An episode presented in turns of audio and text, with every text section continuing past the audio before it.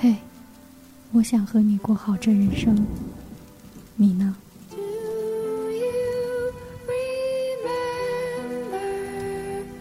欢迎收听长篇小说联播，我想和你过好这人生，作者木子喵喵，演播吉如意。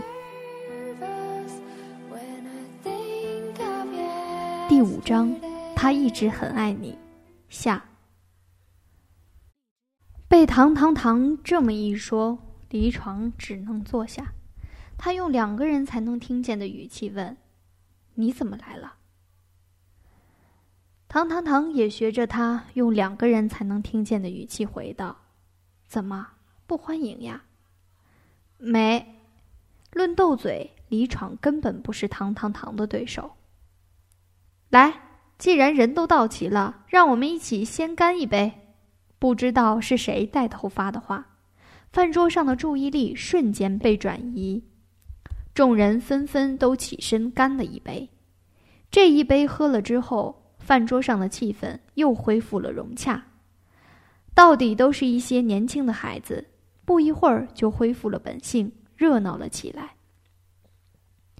饭过三巡，离床已经被研究生班的同学敬了不少酒，之后他又给自己满了一杯，走到江晨曦身边，举起酒杯，江晨曦，这杯酒我敬你，希望喝了这杯酒之后，过去的一切事情都能一笔勾销。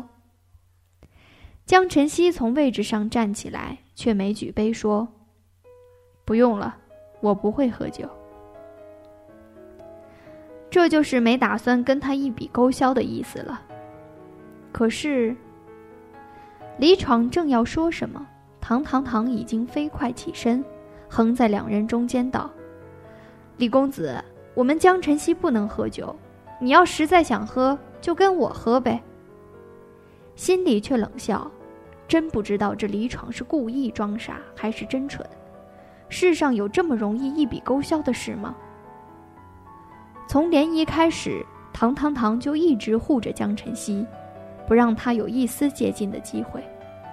李闯早已不高兴，此刻忍不住火气，低斥道，唐唐唐，你够了吧，我跟江晨曦之间的事情，你插什么嘴？江晨曦的事就是我的事，何况嘴巴长在我脸上，我想怎么插就怎么插，你管得着吗？李闯强压住脾气道，我是来跟江晨曦谈和的，没有恶意。哟，你说的谈和就是所谓的一杯酒一笔勾销吗？要不你先捅我一刀，然后我敬你一杯酒，你就跟我一笔勾销好吗？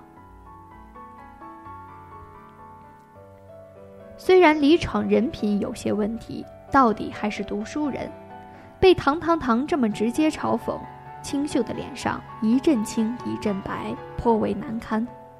好在包厢里气氛热烈，也没有人把注意力放在这边。李闯心一横，直接跟江晨曦把话挑明道，江晨曦，当初的确是我对不起你，不过那件事的责任也不全怪我吧。那言语中的意思指，如果不是你江晨曦先做那么惊天动地的错事，我离床怎么可能会火上浇油？他举了举杯子道，既然我们都有错，那么喝了这杯酒，一笑泯恩仇吧。唐唐唐只觉得好笑，见过不要脸的，没见过这么不要脸的，这明明就是故意踩人家一脚，还怪人家不该爬得太高。唐唐唐欲开口骂他，江晨曦淡漠的声音却传来，你没有做任何对不起我的事情。李闯一听，心生喜悦，江晨曦说这话也就是原谅他了，他就知道江晨曦没那么小心眼。可惜他的喜悦并没有维持多久，江晨曦又慢悠悠地说道，在这之前，我从未将这事放在心上，毕竟我们都没那么多时间跟不在意的人计较。这话的言外之意，便是口口声声地说自己跟江晨曦是旧相识，是朋友的李闯，对于江晨曦本人而言，只是个不值得计较的路人甲而已。报复一个人最有效的方法就是无视，让他明白自己不过是路人甲，连让对方计较的资格都没有。性子淡漠、不爱惹是生非的江晨曦亲自给李闯难堪，让唐唐唐直对他竖起大拇指。眼看着李闯吃瘪欲竭的模样，只觉舒爽无比。忽然包厢门猛地被推开，有人急急忙忙地冲进来，大吼一声：“大家静静，快静一静！”整个包厢里瞬间安静了下来，所有目光齐刷刷地看向他。那人神秘兮兮道：“你们知道我刚刚上洗手间回来的路上看见谁了吗？”有人好奇心被勾起，问：“谁？”“我们的师兄。”有个广东籍的男同学向他看了一眼：“有没有搞错啊？ Z 大的师兄多了去了，碰到一个师兄有那么奇怪吗？”这个师兄可是鼎鼎有名、百年难得一见的大人物啊！“有没有搞错啊？是谁呀、啊？”那人神秘道：“顾子深。”哇！此起彼伏的惊呼声。顾子深，千真万确，货真价实，童叟无欺，真的真的真的！他在几号包厢？有保镖吗？能近距离接触吗？我想要他的签名，以师妹的身份，他会拒绝吗？求求你们别做梦了！太子爷性子清高，生人勿近，隔他十米范围内都有黑衣保镖，远远看上一眼就知足了吧。众人你一言我一语中，忽然传来咣当一声巨响，大家看过去，李闯将红酒瓶重重地搁在桌子上，冷哼道：“有什么了不起？不就是有背景的纨绔子弟，没他爸他什么都不是。”众人面面相觑，不明白李闯这火气由哪儿发来。李公子这话酸的。唐唐唐撑着脑袋瞅着他，一本正经地说，这话就好像在跟别人说，如果你李闯不是宁市德和医院院长的儿子，谁知道你李公子是谁似的。李闯的脾气在唐唐唐一而再再而三的挑衅下终于爆发了。他倏地从位置上站起来，居高临下的质疑：“唐唐唐，你到底什么意思？”“我没什么意思啊。”唐唐唐眨眨眼睛，仰头特无辜地说：“我什么意思都没有啊，你站那么高做什么？想打我啊？”李公子一介书生，根本不是本事早熟又在社会上进化了三年的唐大小姐的对手。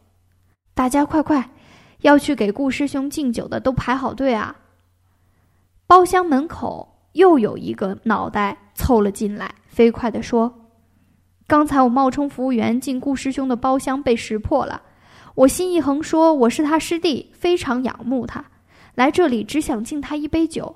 没想到他居然答应了，于是我说我们这边还有一群大学生仰慕，一起敬一杯酒啊，他竟然也答应了，所以你们想来的赶紧来。”一段话机关枪似的说完，那人才发现包厢过分寂静，咽了咽口水问：“你你们怎么了？”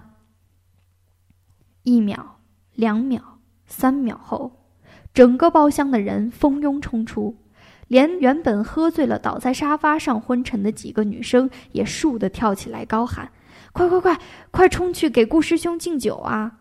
机不可失，失不再来啊！”很快，包厢里的人基本上跑光，只剩下江晨曦、唐唐唐、李闯和小鲜肉班长。唐唐唐扭头小声问江晨曦：“你们家顾少怎么也在这儿啊？而且还同意让他们去敬酒？顾少也不是向来不喜欢热闹，与我们这等凡人隔着天上地下距离的大神嘛。”江晨曦无语。从这场饭局开始，顾炎凯就觉得烦躁无比，他对全天下火锅店的味道就厌恶至极。如果不是奥林中心的董事长张奥林非要选这家皇室火锅店，这辈子他都不会踏进来半步。一场饭局下来，那张奥林绝口不提合同的事儿，倒是跟顾子深东拉西扯，两人完全将他视为空气，他也忍了。可现在是怎么回事？顾炎凯铁青着一张脸，看着满屋子站着的 Z 大学生，一场公事饭局变成了顾子深粉丝见面会吗？各位同学，顾少一会儿还有个会议要开，所以不能饮太多酒，大家意思意思就行，希望各位同学见谅。着力说完，便有同学说，我们只是想见见顾师兄，师兄以茶代酒，随意就行，我们不介意的。是呀是呀，能见到顾师兄，我们就心满意足啦。于是顾子深便顺从民意，以茶代酒，与他们喝了一杯。因为要开会，所以不能饮酒。顾炎凯不免冷笑，把顾子深说的倒像个劳模。当初江晨曦离开后，是谁放了公司所有高层的鸽子，在房间里喝得烂醉如泥？为了一个女人醉生梦死，放着工作不闻不问三年，倒是出息了。顾炎凯不喜欢他这个弟弟，除去他含着金汤匙出生的身份，顾炎凯觉得一个男人能为了一个女人堕落了三年，能有什么出息？可偏偏顾老爷子宠爱他，不管顾子深做过什么，在顾老爷子的眼里，他只有顾子深这一个儿子。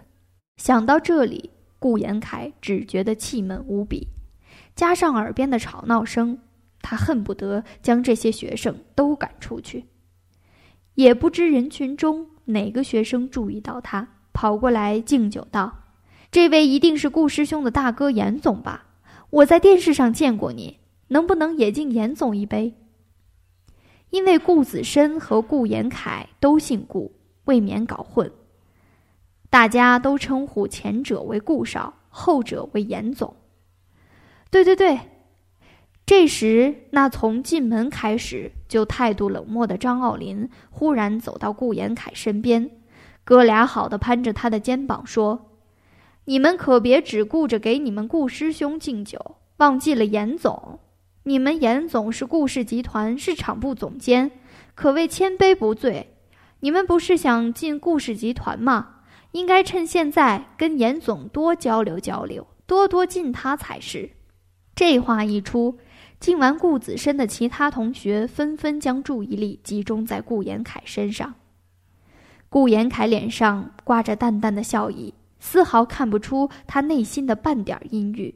他笑着说，张董夸张了，谁都知道以后顾氏集团是子深的天下，我只是打下手而已。说着他举杯对面前的学生道，你们是子深的师弟师妹，也就是我的师弟师妹，这杯酒我敬你们，欢迎你们毕业后都来顾氏面试。说完，一杯酒一饮而尽。那张奥林又道，哎，同学们，你们这样可不行，我们严总可是千杯不醉，你们这么多人只敬一杯，怎么看怎么没诚意，大家应该一个一个敬严总才是。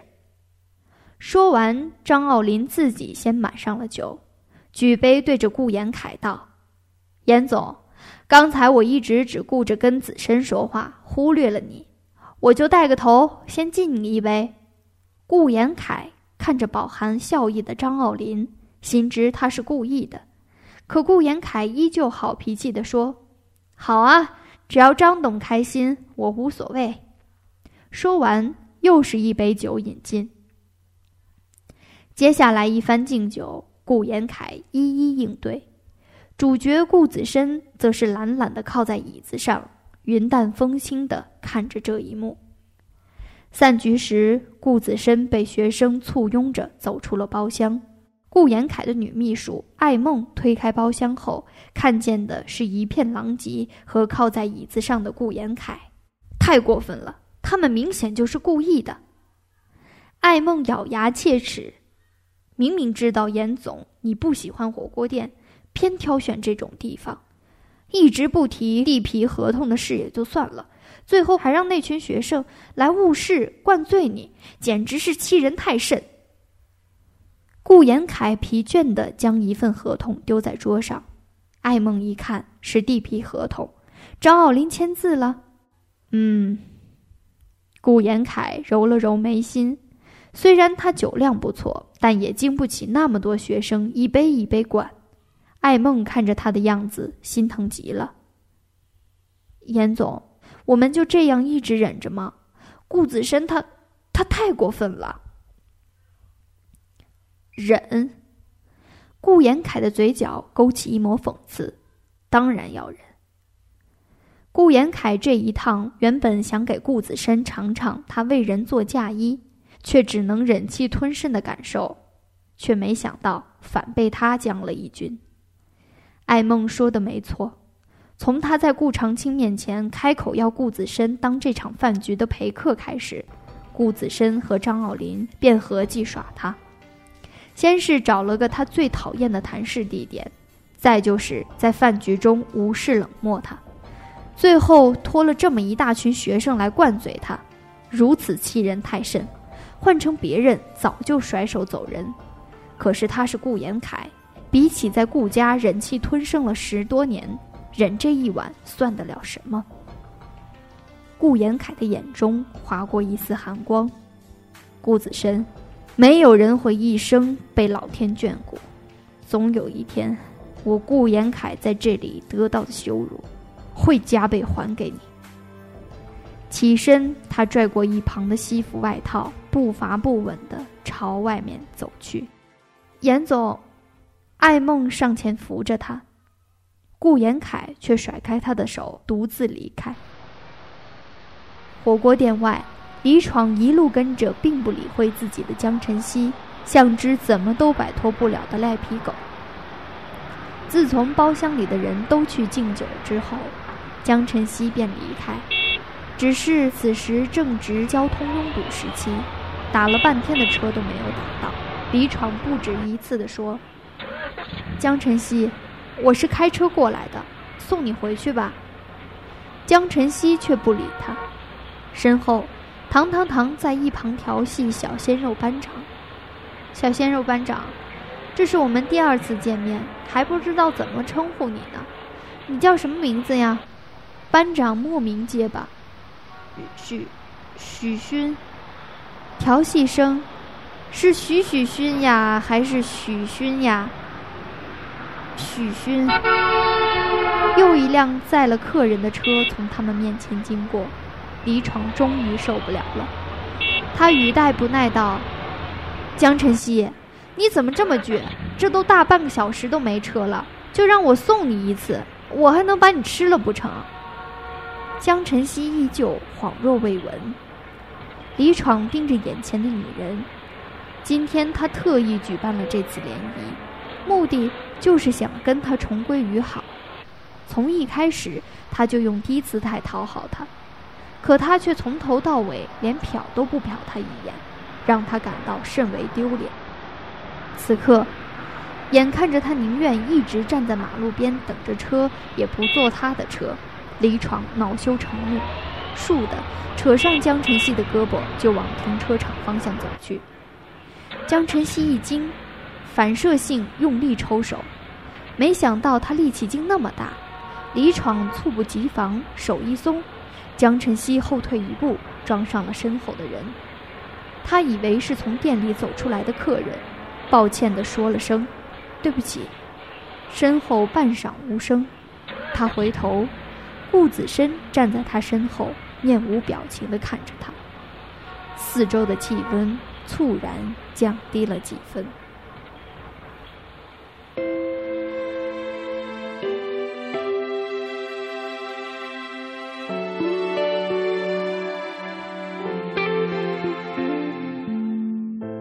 背起行囊离开故乡，我一个人踩着那陌生月光。